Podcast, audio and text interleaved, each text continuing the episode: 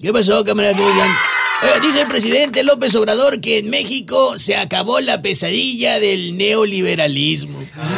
Claro, nomás le faltó decir y precisar que esa pesadilla pues nomás es suya, ¿verdad?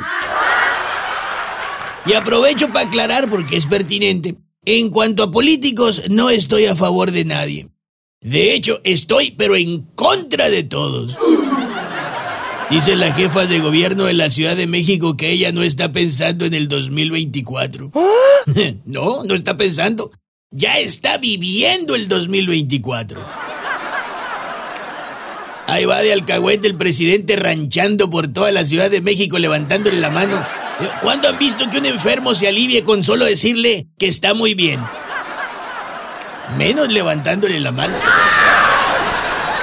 Es que Sheinbaum perdió media Ciudad de México, o sea que su salud política está por los suelos.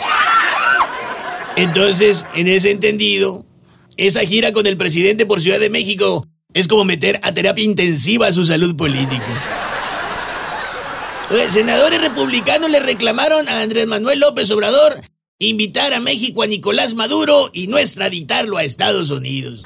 Ay, sí, por favor. Yo le quiero decir a los gringos, si es que me escuchan, el presidente no extraditó a, Maduro a Estados Unidos no por lealtad.